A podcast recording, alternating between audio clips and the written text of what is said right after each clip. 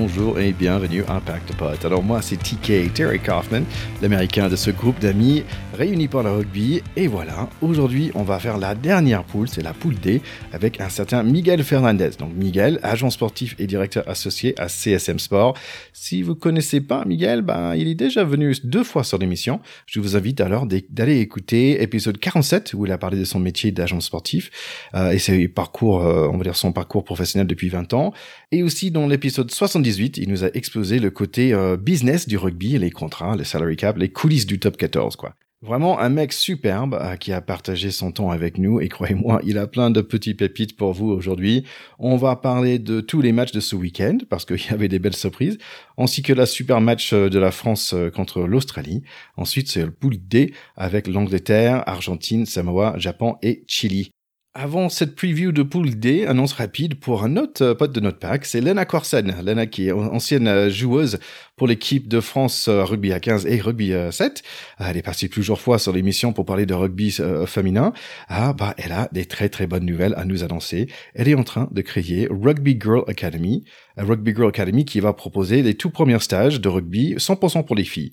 Donc ça va être pour les filles de 13 à 16 ans dans la région parisienne avec une journée découverte le 20 septembre et après il y a une semaine de stage euh, pendant les vacances en octobre. Donc voilà, j'adore l'initiative, je trouve c'est une super bonne idée. Si vous voulez plus d'informations, le mieux c'est d'aller suivre Lena Corsen ou suivre Rugby Girl Academy sur tous les réseaux sociaux. C'est un super idée par un super woman. Go Lena Go, on te soutient à fond.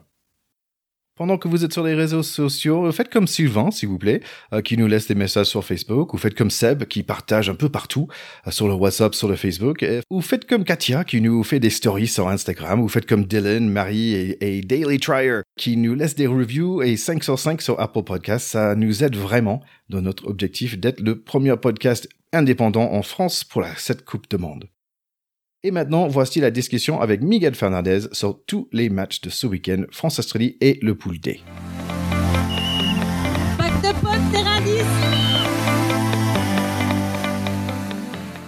Alors, nous sommes très contents d'avoir avec nous Miguel Fernandez, qui est agent sportif, euh, super agent sportif, comme j'ai dit, euh, depuis euh, plus de 20 ans maintenant avec CSM France. donc, merci d'être de retour. Ça fait ton troisième fois que tu passes sur Pack de Pot, donc tu es vraiment un, un pote de notre pack. Exactement, j'ai pris un abonnement, c'est parfait. en fait, je pense que aussi c'est tous les ans j'essaie de trouver une excuse pour t'inviter sur la sur l'émission. Il faut pas que tu pars hein, sans qu'on trouve une autre euh, opportunité de se parler l'année prochaine minimum. Euh, écoute, euh, comment ça va? Parce que dans le dans la vie d'agent, en fait, la dernière fois on a parlé, c'était en juin, et tu disais c'était une période mai-juin, c'était une période très occupée pour toi. Là maintenant, on est en août-septembre, bah, on a des démarrages de top 14 qui a déjà démarré, on a la Coupe du Monde qui est très très proche. Euh, bon, bon, pour toi, c'est quoi au niveau de métier? Tu fais quoi en ce moment? Alors, j'ai deux phases. Euh, là, j'accompagne un peu les joueurs que l'on connaît euh, et qui collaborent avec nous, les internationaux, français, étrangers, etc., avec mes collègues de, de, des autres agences, qu'elles soient en Angleterre, en Nouvelle-Zélande, etc. Donc, il y a beaucoup d'échanges. Et figure-toi que je travaille déjà pour la saison prochaine. Donc, je suis déjà sur euh, des, clubs qui m'interrogent sur euh, mon réseau et les intermédiations que je peux que je peux faire avec eux sur des joueurs, voire même euh, des coachs. Ouais, et donc petit rappel aussi pour des gens qui n'ont pas écouté les épisodes précédents, on a parlé de, de, côté business du rugby aussi, on a parlé de ton métier. Et en fait, c'est vrai que tu es, on va dire, l'agent pour les clubs et pas forcément l'agent pour des personnes, en fait, qui est différent que de chez moi. Et en fait, j'ai noté, bah, j'ai blagué, je t'ai envoyé un lien, un, un, petit texte pour dire, bah, j'ai pensé que tu me représentais que la, la moitié, en fait, la moitié de l'équipe de France. Et en fait, c'est pas la moitié, c'est deux tiers finalement euh, de l'équipe de France. Donc, tu travailles aussi avec l'équipe de France. Donc, est-ce que c'est dans le même registre? C'est tu travailles pour l'équipe de France plutôt que pour les joueurs en ce cas-là Non, c'est complètement différent parce qu'en fait, il n'y a pas de lien contractuel avec l'équipe de France, avec la fédération. Euh, voilà, sauf, euh, sauf pour les coachs. Il m'arrive euh, d'être sollicité par la fédération pour les coachs, mais, mais là, en, définitive, il faut savoir que juridiquement parlant, les joueurs sont en, comme en mission et ils sont mis à disposition par les clubs auprès de la fédération. Donc j'ai aucun j'ai aucun lien contractuel, j'ai rien à dire, euh, j'ai voilà, je suis juste spectateur. Euh, c'est comme dans une entreprise, lorsque tu es une société de service et que tu mets un de tes collaborateurs euh, chez un client quelque part, tu vois, et il reste chez ce client pendant X temps, mais il t'appartient toujours. Donc juridiquement parlant, légalement parlant, le contrat de travail est avec le club, mais il est mis à la disposition euh, par le club euh, auprès de l'équipe de France. D'ailleurs, c'est dans les contrats euh, dans les contrats. Alors, il y a des règlements internationaux hein, euh, pour les, tu as, des dates à respecter, etc. pour les convocations. Mais dans les contrats aujourd'hui de, des, des, joueurs, il y a effectivement une clause. Euh, c'est une clause de mise à disposition pour euh, pour l'équipe de France tout simplement. Et il y a un texte au niveau de World Rugby, l'article 9, pour pas le citer, euh, qui légifère en fait toute la mise à disposition euh, et toute la le process, la séquence euh, à respecter pour qu'un joueur puisse rejoindre euh, sa fédération, enfin la fédération qui, qui, souhaite représenter, le pays qui souhaite représenter.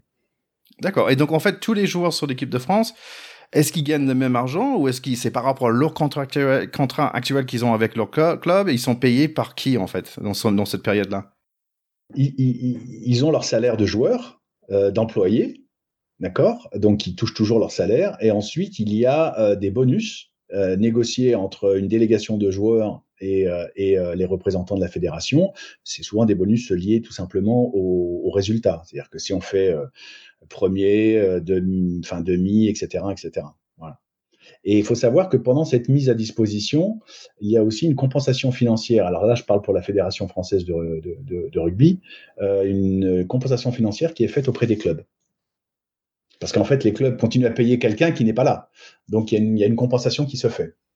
D'accord, d'accord. Et, et, par exemple, euh, il n'y a pas de prime individuelle si tu marques euh, trois essais dans l'équipe de France, on te file un peu plus de sous. Ça existe, ça? Non. Non, non, non, non, non. C'est très rare les primes individuelles au rugby. Hein. Euh, on est vraiment resté dans un dans une idéologie collectiviste un peu, et c'est pas plus mal d'ailleurs. Euh, ça, ça peut, ça, ça arrive. Hein. Moi, j'ai j'ai eu à négocier euh, avec des clubs des, des primes euh, individuelles pour euh, bah, il y a quelque temps maintenant pour des joueurs suivant le nombre de pénalités qu'ils mettaient ou des choses comme ça, tu vois. Mais mais non, généralement, on reste vraiment sur des, des réussites collectives. D'accord, d'accord.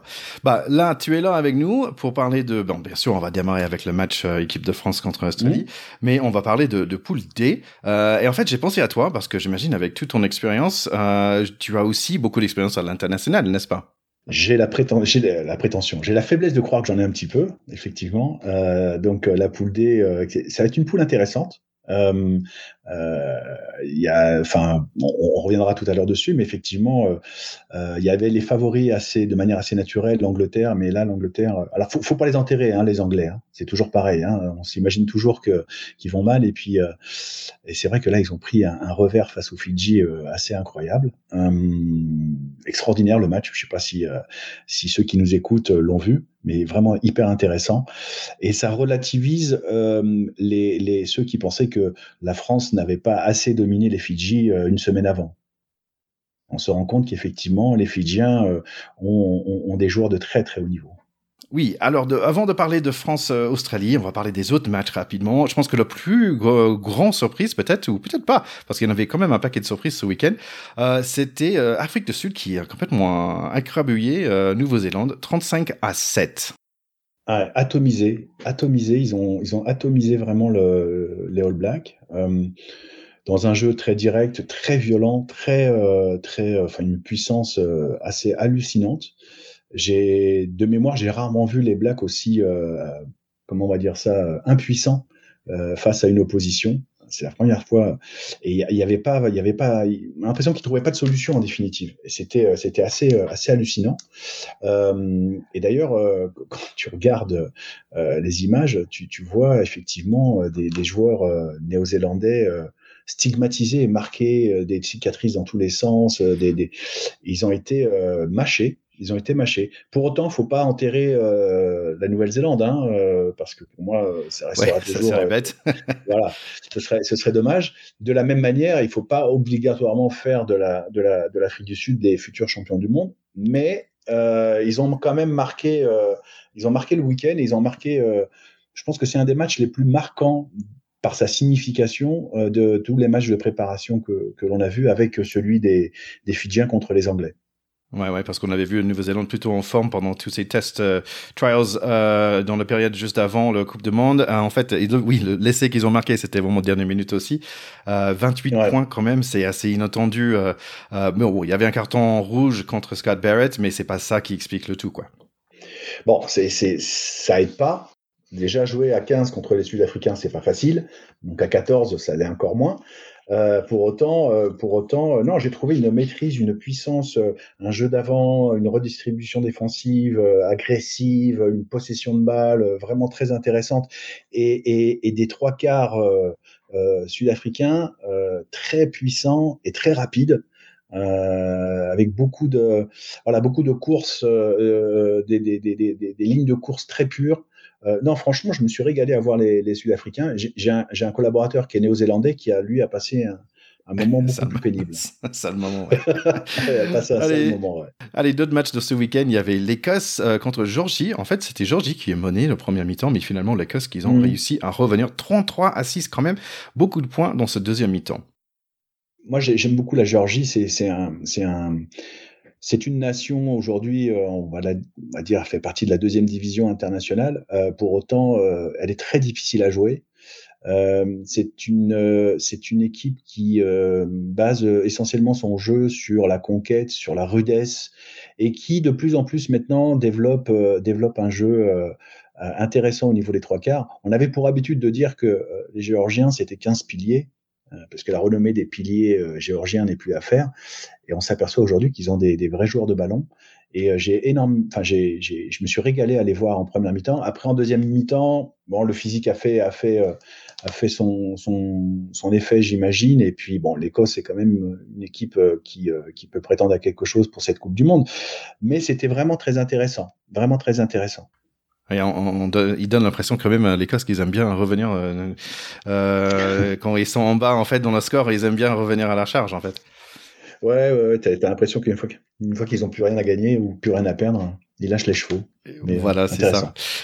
Les autres matchs, en fait, c'est des matchs qui sont concernés dans notre pool. En fait, on va démarrer. Il y avait Italie euh, contre Japon. Italie, bon, 42 à 21. Ils ont doublé le score contre Japon. Et pour moi, j'étais personnellement un peu étonné euh, par ce score-là. Bah, bien sûr, euh, tu as tous les la belle équipe d'Italie, mais en fait, c'est trois essais pour pour Montana Iona. Ione. Alors l'Italie, c'est une équipe dont il faudra se méfier, je pense. je pense que l'équipe de France, alors évidemment, il n'y a pas de complexe de supériorité à avoir, mais c'est, c'est, euh, pendant le tournoi destination, on l'a oublié, mais on a, on a quand même. Euh, alors c'était le premier match hein, de mémoire, mais c'était, c'est l'équipe de France a, un peu souffert contre contre les Italiens. Moi, je trouve que les Italiens, d'abord, ils ont une génération de joueurs qui est hyper intéressante, qui est issue des moins de 20, qui a très bien réussi euh, chez les moins de 20. Euh, qui maintenant commence à, à, développer son jeu, son, son potentiel chez les grands. C'est une équipe qui va à mon avis, qu'il va falloir surveiller. Ils ont des individualités euh, très intéressantes. Euh, ils ont euh, Garbi ici, euh, ils en ont, enfin voilà, ils en ont, ils en ont pléthore. Bon, ils ont Capuzzo que l'on connaît bien en France. Très intéressante, une équipe vraiment très intéressante. Je suis un peu plus déçu par le Japon parce que dans, enfin, à chaque fois que j'ai eu l'occasion de voir le Japon, c'était un, un, jeu très structuré, très discipliné, clinique, j'ai envie de te dire. Tu vois, c'était hyper bien organisés. Et là, je les ai trouvés un peu, euh, ils subissaient, ils subissaient et sans vraiment de solution. On suit avec Argentine euh, contre l'Espagne. On n'est pas trop étonné non plus. Euh, 3 pour l'Espagne, 62 pour l'Argentine. Ça, ça me fait mal, ça. Ça, ça me fait mal. Miguel Fernandez, vous avez compris que je n'étais pas suédois. Euh, on, pourrait croire que je suis argentin, mais non, mes origines sont espagnoles. Euh, pas étonnant, non, l'Argentine a, a, récité son, son rugby. Pareil, euh, l'Argentine, l'Italie, ce sont deux nations compliquées à jouer pendant la Coupe du Monde très compliqué. En plus, euh, euh, il y a un vrai vécu collectif euh, des joueurs argentins puisqu'ils ont cette compétition, le, rugby championship, où ils peuvent se mesurer à l'Australie, l'Afrique du Sud, la Nouvelle-Zélande, même si cette année ça a été un peu différent. Mais enfin, ils ont ils ont un référent commun. ils ont les vertus que l'on connaît, hein, les joueurs argentins, c'est-à-dire beaucoup de beaucoup de courage, beaucoup de, de cœur, une énorme intensité, beaucoup d'envie.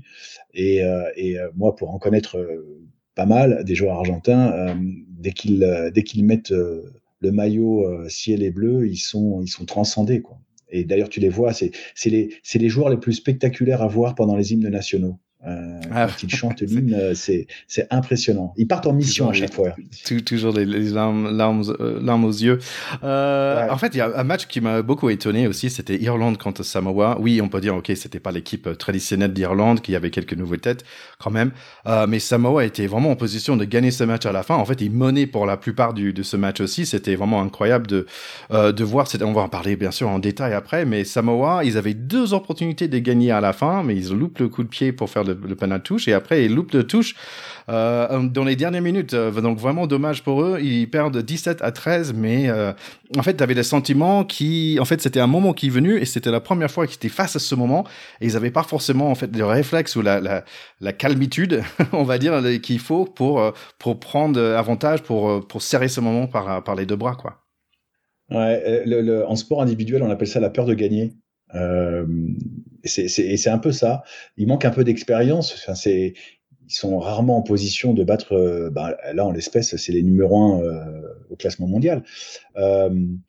Et, et, là où j'étais surpris de, de, de, voir les Samoans, c'est, c'est, alors il manque un peu de repères collectifs, mais tu, tu vois quand même que ça y est, ils ont des individualités, des joueurs, des, des physiques hors normes. Enfin, c'est assez hallucinant. Et ils commencent à avoir des repères collectifs, ce qui est très intéressant. Aujourd'hui, ces deux, ces fédérations ont créé deux franchises qui jouent régulièrement, enfin qui jouent depuis euh, quelque temps maintenant le, Super Rugby. Et euh, ce référent commun qu'il manquait un peu, ces euh, habitudes à avoir, euh, euh, on les a retrouvés là. Euh, les Fidji, on les a retrouvés face aux Anglais, les Samoans face aux Irlandais. Alors ils avaient certes un peu, les Samoans n'ont pas l'habitude forcément de se retrouver à quelques secondes euh, ou à quelques minutes de battre euh, une nation majeure comme l'Irlande. Mais j'ai trouvé euh, vraiment des, des, des, schémas et, des, et un collectif hyper intéressant. Et ça, je l'explique très clairement par, par ces deux franchises créées, nouvellement créées, qui ont permis effectivement à ces joueurs de jouer ensemble à des très, très très haut niveau. Hein, parce que bon, le Super Rugby, c'est avec le top 14 et, et le Premier Chip le, le, meilleur championnat de club.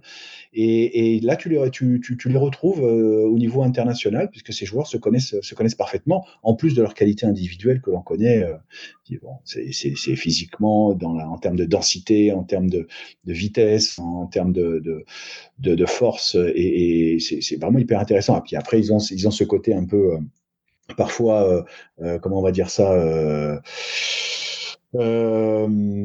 artiste euh, dans leur euh, dans leur façon de, de, de jouer euh, et que je trouve ça très rafraîchissant. Les Samoa et les, et les, et les Fidjiens euh, et les Fidji, je les ai trouvés vraiment hyper intéressants. Et en parlant des Fidjiens, alors c'est eux qui sont allés euh, battre l'Angleterre euh, chez eux. C'est quand même impressionnant, 30 à 22. Alors c'est historique. Euh, c'est historique déjà. et encore une fois, ça, ça relativise les, les propos de certains qui euh, voyaient la victoire de l'équipe de France comme une victoire un peu euh, un peu tiède face aux Fidji. Bah non, les Fidji aujourd'hui c'est une grande nation de rugby.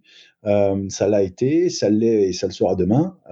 encore une fois avec pas mal de joueurs qui jouent ensemble tout au long de l'année dans un même club. Avec des internationaux qui viennent aussi et qui jouent dans les plus grands championnats au monde, hein, que ce soit en France ou au Royaume-Uni le, je dirais le point faible historiquement parlant des Fidjiens, c'était euh, la gestion d'un match. C'est-à-dire qu'ils avaient énormément de fulgurance euh, et aussi leur capacité à pouvoir euh, asseoir un jeu de vent solide, structuré, qui permettait un peu de regrouper, de bloquer les, défenses adverses. Là, ils y sont arrivés à plusieurs, à plusieurs reprises. Alors, la question, c'est est-ce que les Fidji étaient au-dessus du lot ou l'Angleterre au fond du seau? Bon, c'est peut-être un peu des deux même si, euh, même si objectivement, je n'enterrerai pas les, les, Anglais pour autant, euh, mais j'aimerais pas être à la place du sélectionneur anglais en ce moment. Ouais, c'est certain, surtout face à la presse anglaise. Ouais, on, on, va parler de l'Angleterre un peu plus en détail après. Maintenant, c'est euh, l'heure de parler de la France.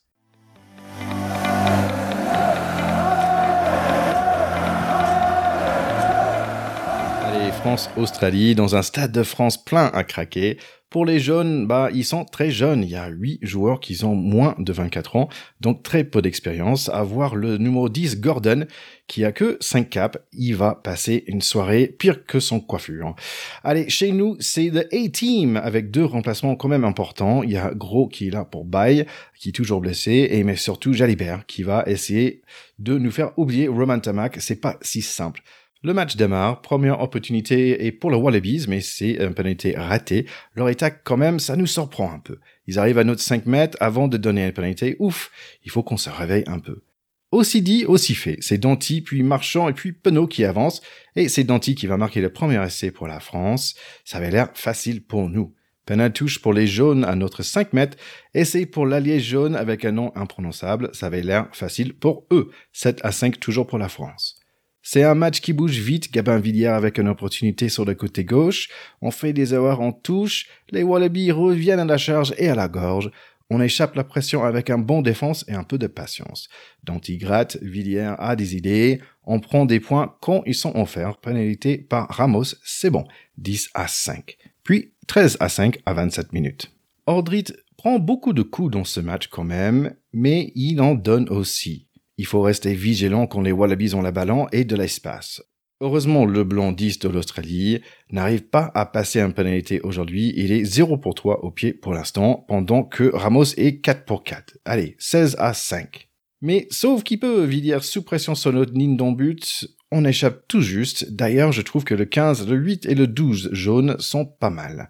Touche pour finir ce premier mi-temps et petit effrayeur car Dupont avait l'air un peu secoué. Notre mêlée aussi on est malmené par les Wallabies, mais sans dégâts pour l'instant, 16 à 5 toujours pour le mi-temps.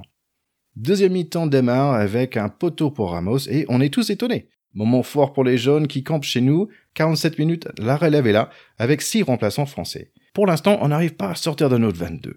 On gagne deux touches à la suite et d'un coup, Antoine Dupont est à l'attaque. Jalibert le suit et les Wallabies doivent faire la faute pour éviter un essai. Carton jaune pour leur 11. Ramos, c'est bon, 19 à 5. Ça a donné un peu de vitamine à nos bleus et les minutes qui suivent sont juste très très agréables à voir. Essai de l'équipe démarré par la charge de Danti qui détruit tout. Jalibert puis Ficou avance finalement Dupont avec le passe à pied pour Pono. Ramos avec la transformation, ça fait du bien tout ça. Dupont va sortir à 59 minutes. Ça va, on peut tout respirer maintenant. Les Wallabies marquent un essai, attention 26 à 12, puis joli 50-22 par Ramos et voilà, comme ça, on est dans leur 22. Touche et Jalébert avec un joli passe au pied pour Gamel Villiers et paf, 31 à 12. On ne relâche rien pour l'instant, attaque après attaque, les bleus sont dans le flow. Tout ne marche pas, mais c'est pas grave, ils s'amusent. Les problèmes de mêlée sont réglés, et c'est Couillou qui échappe, petit 1-2 avec Penaud, et c'est presque. Ça va marcher pour Penaud deux minutes plus tard, j'adore les jambes de ce garçon. 38 à 12. Bon, on les laisse un petit essai où Jaminet se retrouve toute seule contre le 11 Vunivalo. On va finir ce match avec une victoire de bonne taille. 41 à 17. Je ne sais pas pour vous, mais moi, je me suis bien amusé moi aussi, je me suis régalé, euh, même si on est toujours un petit peu frileux face à ces matchs de préparation où on se dit qu'on ne sait pas trop ce qu'on va voir. On, a, malheureusement la tendance à tirer des, des conclusions un peu trop hâtives euh, après les matchs de préparation. Euh, moi, je, franchement, je me suis régalé. J'ai vu une, première mi-temps où l'équipe de France a été très sérieuse. Elle a récité son rugby. Euh, elle n'a jamais été vraiment en danger face à des Australiens virulents euh, que j'ai trouvé plutôt bons en première mi-temps. Euh, qui proposait vraiment des choses intéressantes. Et ce qui m'a, ce qui m'a pas surpris, mais je dirais rassuré peut-être. Le mot est pas très, pas très judicieux, mais c'est la, gestion du tempo de l'équipe de France. C'est-à-dire qu'elle a eu des moments forts, elle a appuyé sur l'accélérateur, elle a marqué. Quand il a fallu prendre les trois points, on a pris les trois points, on respecte l'adversaire, on se laisse une marge de manœuvre en, en creusant l'écart quand on a eu des, temps, quand ils ont eu des temps faibles, ils ont extrêmement bien défendu. Euh, ils ont su contenir euh, ces, Australiens qui ont marqué quand même trois essais, hein, ce qui est pas, est pas, innocent. Euh, et pour autant, on a marqué quatre essais et on finit avec 41 points. Donc une première mi-temps très sérieuse et une deuxième mi-temps. ils sont sortis des vestiaires. Ils ont dit bon, on va accélérer un petit peu alors j'exagère en disant ça, mais c'est l'impression que ça m'a donné. Ils ont accéléré et ils ont marqué les, Australiens avec, euh, euh, des, séquences de jeu vraiment au pied très intéressantes. Euh, et ce qui est très drôle dans ce genre de match, on sait très bien, quand on est de l'autre côté de, du, rideau, on sait très bien que ces genres de matchs où tu caches tes, schémas, tu, ne montres pas ce que tu vas faire pendant la Coupe du Monde. Tu essaies de te rassurer sur, sur, sur le basique, euh, sur la touche, sur la défense, euh, etc., sur la redistribution défensive, sur quelques attaques, mais tu montres pas tes schémas euh, directeurs forts que tu vas, que tu vas montrer pendant la Coupe du Monde. D'ailleurs, Fabien Galtier à la télé disait voilà, maintenant on va passer en mode Coupe du Monde. C'est-à-dire que voilà, on s'est rassuré. Physiquement, ils sont prêts moi, j'ai pas vu un seul mec traîner la patte. Euh, alors, il y a eu deux mêlées où on s'est fait bousculer. Alors, je ne sais pas si c'est euh, l'épreuve de force on a subi ou si c'était peut-être euh, un agencement technique de positionnement. Donc ça, c'était peut-être. Mais bon, j'ai assez. Le staff va certainement remédier à cela. D'ailleurs, après, il y a eu très peu de mêlées. D'ailleurs, hein. c'est assez étonnant. Il y a eu très peu de mêlées. Euh, avec, euh, avec un jeu qui était, euh, voilà, l'équipe de France, elle a, été, elle a été sérieuse, elle a été très sérieuse. Alors, tu parlais d'Aldrit, effectivement, Aldrit a, comme tout le temps, quoi. Il, bon, il a donné, il a reçu pas mal, aussi, il a reçu pas mal aussi, mais d'une générosité. Moi, j'ai beaucoup aimé François Cross. Euh, en termes de défense, il est surtout sur ces sur euh, hyper puissants euh, joueurs australiens, il, s'est démontré hyper efficace. J'ai bien aimé Mathieu Jalibert qui a voilà qui a été très propre en première mi-temps et qui a accéléré, c'est-à-dire qu'il est monté en puissance, il a accéléré, il s'est installé, il s'est bien trouvé avec avec ses centres et avec et avec Antoine Dupont. Antoine Dupont, bah, c'est super Dupont, il fait du voilà, c'est c'est juste hallucinant. Euh, et puis, euh, on a trois essais marqués par des ailiers, ce qui est plutôt bien. Euh, même si on n'a pas montré des schémas derrière, et je pense que Laurent Labi, on a quelques, l'entraîneur des, trois quarts de l'équipe de France, on, a en réserve dans son cahier magique, il a quelques schémas qu'il nous montrera pendant la Coupe du Monde, mais je les ai trouvés, je les ai trouvés solides, voilà, solides. Alors, ça ne veut pas dire pour autant qu'ils vont gagner la Coupe du Monde, tout comme on ne peut pas dire que la Nouvelle-Zélande, après s'être fait écrabouiller par l'Afrique du Sud, euh, euh, voilà, ça reste que des matchs de préparation, mais euh, ça a validé quand même pas mal de choses. Je trouve que ça a validé pas mal de choses, et je trouve ça plutôt intéressant à la, fin du match, j'avais l'impression de regarder genre Ocean's Eleven en fait où t'as tous les t'as George Clooney et Brad Pitt et Matt Damon qui s'amusent en fait et, et j'avais vraiment l'impression sur le sur le terrain que la France s'amusait en fait s'amusait à jouer ensemble. Penaud, en fait, j'ai regardé pas mal de, de recap euh, de genre France Japon et tout ça pour préparer cet épisode et Penaud mais c'est juste incroyable quoi. Et les façons qu'il marque, c'est il, il, il, est comme un fou. Il dit ah tiens j'ai une opportunité, bing et il y va et c'est vraiment un plaisir. Euh, euh, un plaisir. Et c'est que lui aussi, il est un peu surpris par le truc qui lui arrive. je trouve ça excellent. Ah, tiens, j'ai un ballon, ouais, bang! Voilà, je marque un essai, tiens. Voilà. Et je trouve ça vraiment. Mais Damien, Damien euh, ouais, quand on connaît un peu Damien, Damien, euh, pour lui, le rugby, c'est avant tout un jeu. Et ça se voit. je trouve ça génial. Ça se voit. Et, et il est d'une décontraction d'un naturel et très sérieux. Et enfin, bon, bref, c'est, on a quand même quelques, quelques joueurs de très, très, très haut niveau là. plus, plus que une, ça c'est vraiment certain. Allez, on va passer maintenant à poule D.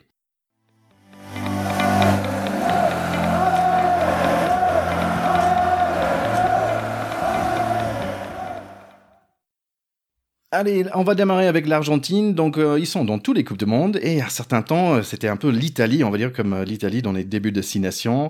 ils... Sauf en Coupe de Monde 2007, c'est là la grande surprise en fait qu'ils nous ont battu chez nous pour le match d'ouverture et ils nous, ont battu encore pour prendre le troisième place. Euh, là, ils étaient bel et bien arrivés sur le monde international. En 2011, euh, ils étaient invités à la Rugby Championship, comme tu avais déjà dit, donc les anciens Three, Nations, euh, donc Nouvelle-Zélande, Afrique du Sud et Australie, donc ça que haussé le niveau. 2015, ils arrivent à nouveau dans la demi-finale, mais ils vont prendre le quatrième place. Mais la dernière édition à Japon, ils n'ont pas pu sortir de poule. Euh, si vous vous souvenez, c'était un match très serré contre nous et après impuissant contre l'Angleterre.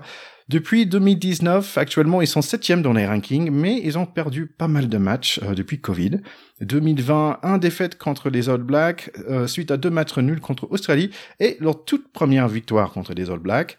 Seulement 3 victoires en 12 matchs en 2021. 2022, ils battent l'Écosse deux fois, Australie, l'Angleterre et Nouvelle-Zélande à nouveau. En 2023, deux matchs gagnés sur cinq joués. Là, ils ont battu l'Espagne et l'Australie, mais ils ont perdu par un seul point contre l'Afrique du Sud. Donc, tout ça pour dire, ils sont un peu comme Pays de Galles, je trouve. Ils ont une tendance de surperformer, mais quand ils sont dans la Coupe du Monde, ils sont prêts. Moi, très concrètement, et je vais peut-être en surprendre quelques-uns, mais j'en fais les favoris de cette poule, les Argentins. Euh, d'abord parce qu'ils ont un, 8 de devant qui est euh, de niveau international. Voilà, ils ont des joueurs, euh, ils ont des, world-class players, sans aucun doute. donc pour moi, c'est devant, c'est un des, un des packs les plus performants avec le pack des Sud-Africains. Et j'en fais mes favoris parce que en plus, il, y a quelque chose d'indicible chez eux, c'est qu'ils ne rendent jamais les armes. Euh, pour eux, c'est une question, euh, c'est viscéral. Et il y a, ce supplément d'âme euh, chez les Argentins qui, qui peut parfois faire renverser les, montagnes. Donc, moi, j'en fais vraiment mes favoris face, aux, autres, équipes de la poule. Et on n'oublie pas que tu parlais de 2007, euh, il y a eu des joueurs d'exception euh, en Argentine. Hein. En 2007, on avait des euh, Nani Corletto, Juan Martin Hernandez, évidemment Pichot, et, j'en oublie. Hein. Et là, je les trouve plus, comment on va dire ça, plus homogènes en termes de niveau. C'est-à-dire qu'en 2007, tu avais 5-6 joueurs de classe internationale qui, qui tiraient l'équipe vers le haut. Là, je trouve que le groupe est beaucoup plus homogène. Euh, beaucoup plus. Euh, enfin, le, niveau est très élevé, mais euh, à tous les postes. alors, on avait, moi, j'avais juste une question par rapport au poste de numéro 10.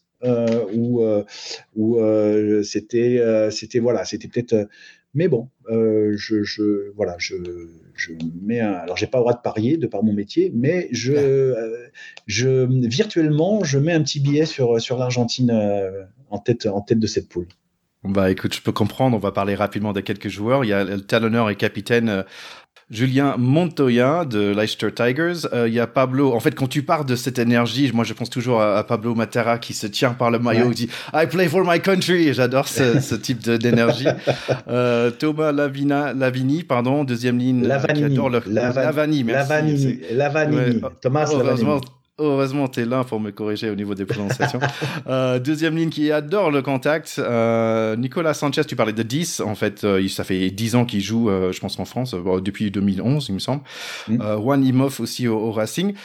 et peut-être les deux centres avec des meilleurs noms dans le Coupe du Monde, parce qu'il y a Choco Barez de Toulouse et Geronimo de la Fuente mm. de Perpignan. Perpignan. Donc, franchement, il y a, apparemment, il représente 8 équipes dans le top 14 et il y a 11 joueurs qui jouent en Angleterre quand même c'est ça, c'est exactement ça. Et, c'est pour ça que quand je te disais que le niveau était très homogène parmi, euh, parmi ces joueurs, alors tu en as cité quelques-uns, Montoya, euh, effectivement. Euh, la troisième ligne, ils ont une troisième ligne de, de, feu quand même. Hein. entre, entre Matera, Kremer, enfin ils ont, ils ont vraiment une, troisième ligne très, très puissante. les deux centres de La Fuente et Chocobares sont des joueurs explosifs. Euh, Nico Sanchez a énormément d'expérience, donc je pense qu'il sera à même de pouvoir gérer euh, justement les tempos, les moments faibles et les moments forts. Non, franchement, euh, après, ils ont des définisseurs. Juan Imoff, on va pas le présenter. Hein. Juan Imoff, il, a fait, il, a, il fait les beaux jours du, Racing 92. Donc, ouais, je, je c'est une équipe qui, qui j'aimerais pas jouer contre elle. Je suis sélectionneur d'une. J'aimerais pas jouer contre eux, en fait. J'avais le même sentiment que je suis content, ils sont là-bas. Euh, oui, mais oui, on a Nouvelle-Zélande euh, et tout ça chez nous, mais bon, voilà, ils sont là-bas, c'est bien, on attend de les jouer peut-être plus tard. Euh, beaucoup de talent de cette équipe. Allez, on va parler de l'Angleterre. Euh, donc, c'est pas God Save the King, mais plutôt God Save this team, parce qu'en fait, c'est moi je trouve que c'est une équipe en crise, je trouve. après le départ de Eddie Jones, il y a qui, moi je trouve qu'il avait peut-être un stratégie. Je, m'en fous de perdre parce qu'on va gagner le jour J. On se prépare pour l'avenir, mais en fait, ça a installé un peu de pas mal de, de, pertes en fait depuis euh, Borthwick en fait qui prit l'équipe en décembre. Euh, seulement trois victoires sur neuf matchs. Euh, à ton avis, combien de leurs problèmes, on va parler des joueurs après, bah, est-ce que c'est un fin de cycle? Euh, Parce qu'il y a quand même 13 joueurs qui ont plus de 30 ans. Euh, ouais, c'est ça. 4, est 4 avec plus de 100 cap. Est-ce que c'est un fin de cycle ou est-ce que ça revient à le problème de changement de coach? Euh, Borthwick qui est un peu old school, peut-être Eddie Jones un peu aussi. Est-ce qu'ils ont, à ton avis, ça vient de lequel? Alors, euh, Borswick, il a entraîné avec Eddie Jones. Il euh, ne faut pas l'oublier. Donc, ils ont un peu, le, je dirais, des schémas directeurs qui se ressemblent. Euh, je pense qu'effectivement, c'est une fin de. enfin, la, plus, plus des deux tiers de l'équipe qui, qui, va faire la, Coupe du Monde là ne fera pas la suivante. pas parce qu'ils sont pas bons, mais parce qu'ils vont être atteints par, par l'âge, entre guillemets, sans, sans préjuger de leur qualité intrinsèque. Donc, il y a effectivement, je pense, une, fin de cycle euh, chez, euh, chez, les, chez les Et puis, il y a toujours des problèmes extra, sportifs euh, en Angleterre. et quand c'est pas extra sportif, c'est le rugby. voilà, là, vous avez certainement suivi il y a quelques semaines la petite polémique sur le, carton rouge qui a été finalement blanchi, puis finalement, je parle de, de, de Farrell, pardon, puis finalement il est requalifié, puis finalement il va être suspendu. Enfin bref, tout ça, ça n'aide pas une vraie sérénité. Euh, et comme quand on connaît les tabloïds anglais, euh, ça n'aide pas non plus à une, espèce de sérénité. Donc, euh, pour moi, c'est un grand mystère. L'Angleterre est un immense pays de rugby. ils ont des joueurs de très très grande qualité. Aujourd'hui, je pense que leur réussite va exclusivement passer par le fait que les joueurs veuillent bien jouer ensemble peu importe ce qui hmm. se passe à l'extérieur, euh, dans le vestiaire, on est tous ensemble et on jouera ensemble. Je, parce qu'après, ils ont des joueurs de très très haut niveau. Hein, faut pas, enfin, j'ai pas la liste là sous les yeux, mais euh, ils ont. on va en parler après. Ils ont des joueurs exceptionnels hein, quand même. Hein. Mais euh, c'est une vraie déception. Quand même. Oui, ce que tu dis, ce qui manque, c'est un peu le, le feu, en fait, euh, dans cette équipe. C'est quelque chose qu'on on voit pas, ce qui est étonnant. Bon, on va parler rapidement, comme tu dis. Il y a, y a quand même il y a beaucoup de talent. Euh, il y a un pilier, il y a Sinclair, il y a la Baby Rhino, euh, Genge, euh, et il y a le, de loin le pilier le, le, plus drôle, c'est Joe Marler, quand même. Euh, Maro Itoge et Courtney Laws en deuxième ligne, quand même redoutable. De Courtney Laws aussi qui joue troisième ligne. Donc là, on a Tom Curry, ouais, ouais, Venu Piola, euh, Jack Willis de Toulouse, quand même de solide. Euh, ils ont perdu leur 9 titulaires, euh, en fait, et leur 11 aussi, Watson en, blessure. Donc ça fait euh, May, Johnny May qui revient, qui a quand même un certain, pas mal d'années, en fait, sur le terrain. moi, je trouve que, ouais, derrière, ils ont des joueurs qui peuvent faire la différence. Freddie Stewart, en grande forme depuis très longtemps, leur 15. c'est Manu, Manu bah, c'est un Tulogi, quoi. Et il court vite, il frappe fort. mais ce qui manque, je trouve aussi, j'avais marqué, ce qui manque, c'est les joueurs qui ont plus d'envie et, et, qui, moi, je trouve qu'il a beaucoup de style aussi, c'est John Marcus Smith. Quand lui, il marque, il est content. Et en fait, en ce moment, il y a une polémique pour dire en Angleterre, ils disent, ouais, vous, vous donnez trop d'émotions sur le terrain, en fait, sur des petites victoires, mais je trouve que ils n'ont pas assez d'émotions de tout. Ouais, je, pense qu'il manque, euh, et ça, c'est tout le travail du staff. Euh, il faut créer du lien entre les joueurs parce que Marcus Smith en 10, euh, il, peut, il peut te renverser un match. Euh, et, les joueurs que tu as cités sont tous de très très haut niveau. Donc, il faut que ça clique. Tu vois, il faut qu'ils arrivent à, il faut arrivent à jouer ensemble. Moi, ça m'a donné l'impression d'avoir, d'avoir, d'être une somme d'individualité, mais pas d'être une équipe. C'est l'inverse de l'Argentine. L'Argentine, c'est une véritable équipe avec des individualités pour le coup, mais c'est une vraie équipe. Euh, et là, j'ai l'impression que, que, l'Angleterre, c'est plus une somme d'individualités qu'une que, que, équipe. Alors, il faut créer, euh, faut, faut créer cet, état d'esprit tellement important au, rugby, euh, parce que parce qu'une fois, une fois qu'ils auront eu cette victoire probante ou ce match qu'ils va vraiment les unir, les resserrer, etc., ils vont être redoutables, hein, parce que euh, personne, ne les, personne ne les attend et tout le monde leur tape dessus. Là. Donc, euh, un Anglais revanchard, euh, à mon avis, ça va pas être sympa à voir, ni à jouer. On n'a pas envie de les retrouver plus tard, en fait. S'ils arrivent dans les demi-finales, ça va être, ça va être chaud. Ouais. tu parlais de, de, de l'âme de l'équipe. En fait, Samoa, par exemple, c'est une équipe que je connais pas très bien. Et en fait, leur coach, Matasua, qui est leur nouveau coach, il disait bah, j'ai envie de retrouver l'âme de rugby de, de, de Samoa. Et en fait, quand je pense à Samoa, quand même, dans mes recherches, j'ai pensé à, Brian Lima. Son surnom, c'est le chiropractor. En fait, c'est le chiropracteur, si je dis, bien. Car il tape tellement dur, bah, il, reconfigurait, en fait, les os, le cordon vertébral et tout ça. Et en fait, c'était un peu ça. Hein. Euh, j'avais du mal à, caser c'est quoi le Tonga, c'est quoi le Samoa, c'est quoi le Fidji. Et en fait, bah, par hasard, j'ai regardé un peu les, populations. Bah, Tonga, c'est le plus petit, avec 100 000 personnes. Euh, Samoa, c'est en fait le, frère au milieu, avec 200 000 personnes. Euh, et Tonga, on va dire, c'est le plus bourrin, je dirais, des, deux. Fidji, ils sont cinq fois plus grands que Samoa, en fait. Donc, ils ont à peu près, donc c'est 900 ou 1 million de personnes. et Fidji, avec le, on va dire, le jeu le plus abouti, avec la beauté de gestes qui court dans tous les sens. Et Samoa, je trouve que c'est un peu des deux, en fait. Un, un, un côté quand même bien borin, mais un côté aussi que, qui commence d'être un peu plus dans le côté fidjien, hein, beaucoup plus de, de jeux. C'est exactement ça. C'est en fait, euh, ils, essaient de, piquer au Tonga et au Fidji euh, le meilleur de ces deux nations. C'est des joueurs très durs, très véloces et en même temps un peu artistes. Mais sur Brian Lima, j'ai une, une, anecdote. Je ne sais pas si, si, si, euh, si, si tu as, si j'ai 15 secondes. Ouais. Quand il est venu, quand il est venu en France, il y a quelques années, j'ai eu le privilège de négocier avec mon associé Pascal sa venue avec au Stade Français. Et, et effectivement, le premier match, Chandelle, sur l'ailier d'en face et il envoie le, il envoie l'ailier, je crois que c'était Dax, euh, je crois qu'il il le sort sur, mais un plaquage euh, propre, hein, mais, euh, mais un plaquage. et pendant tout le match, moi j'étais sur le, j'étais sur le bord du terrain et quand Diego Dominguez tapait des ballons très haut volontairement, tu entendais les trois quarts des équipes adverses. Attention, il arrive, attention, il arrive, attention, il arrive. et même à l'entraînement, il était dangereux. Ah ouais. Mais pas parce qu'il était méchant, mais parce qu'il il mettait une telle violence dans ses plaquages, il était incroyable. Incroyable. Et même après, quand il est parti en Irlande, je crois, les Irlandais, ils, ont, ils, ont, ils en ont un, souvenir cuisant.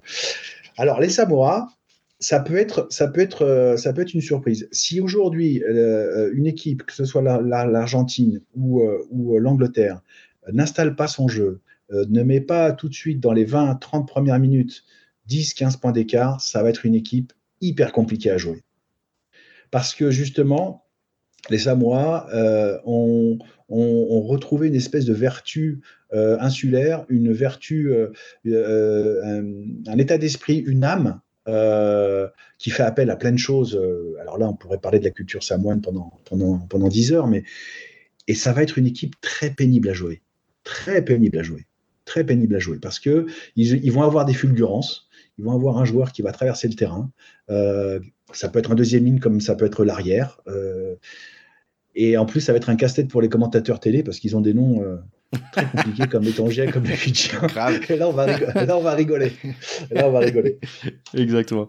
C'est marrant parce qu'en fait, euh, au tout au début, en fait, quand ils ont commencé euh, dans, dans les coups de monde, ils, sont allés en trois quarts de finale, en fait, euh, à, la suite, dans les années 90. Et puis, depuis là, pas grand-chose. En fait, Covid, bon, difficile. pas de match en 2020. seulement deux matchs en, en, en 2021. Quatre victoires en quatre matchs quand même contre, en 2022 euh, aussi contre Fidji d'ailleurs. Et 2023, euh, quatre matchs, euh, il y avait que quatre matchs, mais quand même une victoire contre Tonga, contre Japon aussi. Et mm. comme on a dit ce week-end, contre Irlande, ils, avaient plein d'opportunités pour les battre.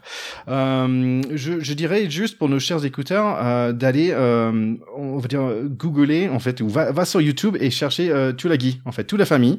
Regardez des vidéos des Tulagi. franchement, c'est des mecs qui, 104, on va dire 1m80, entre 110 et 130 kilos. ils font très très mal et il bouge très vite. Euh, et donc euh, voilà. Pour, et, et, allez voir Brian, Brian Lima aussi.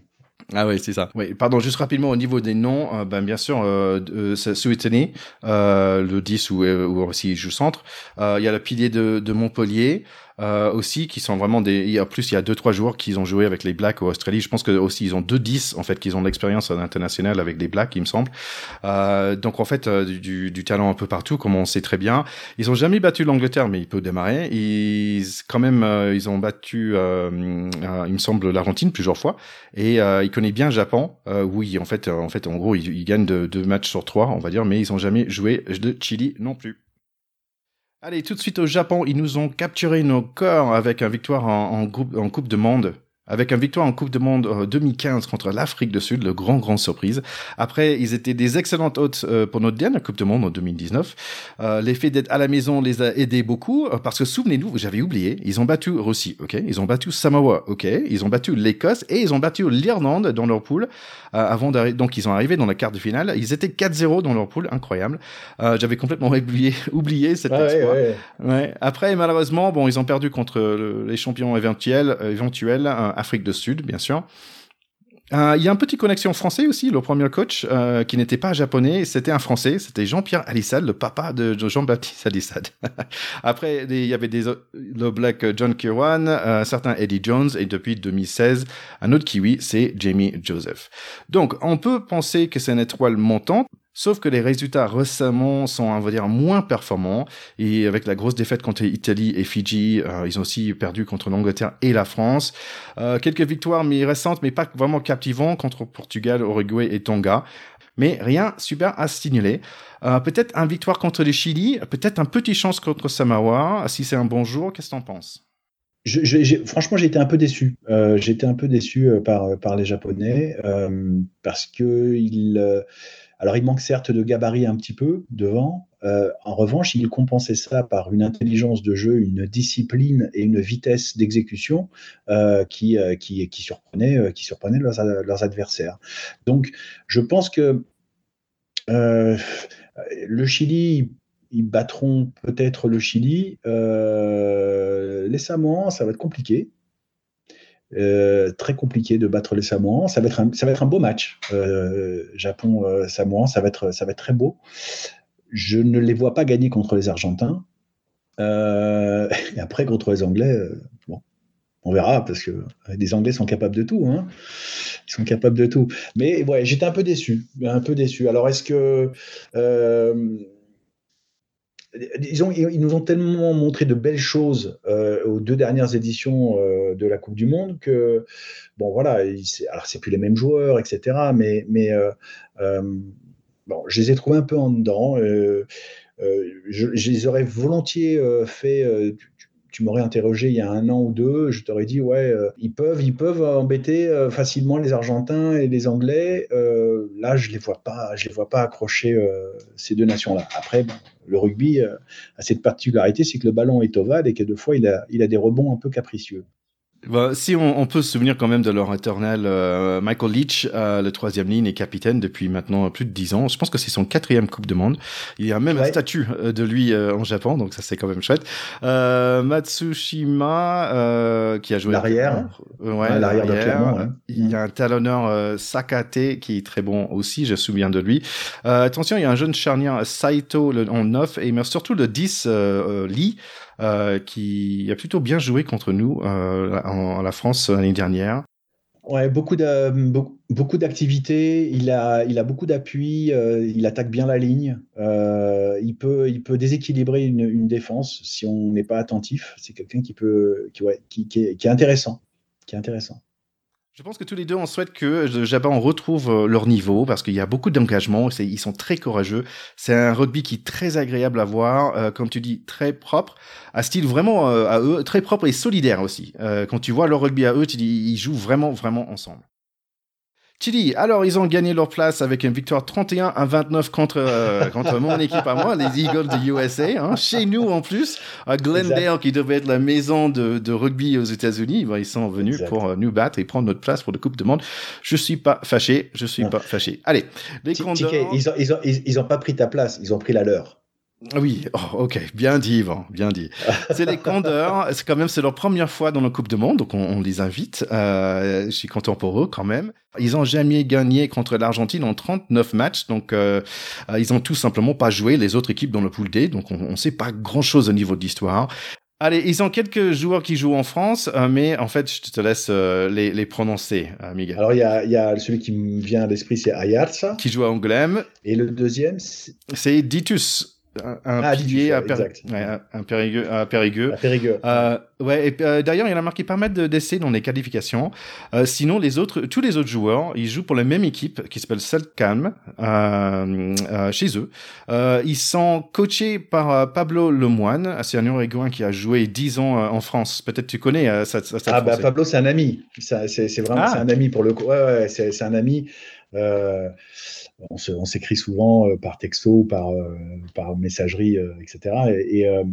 Et, j'étais tellement content pour lui quand il a pris quand il a pris cette équipe de Chili et qu'il l'a qualifiée.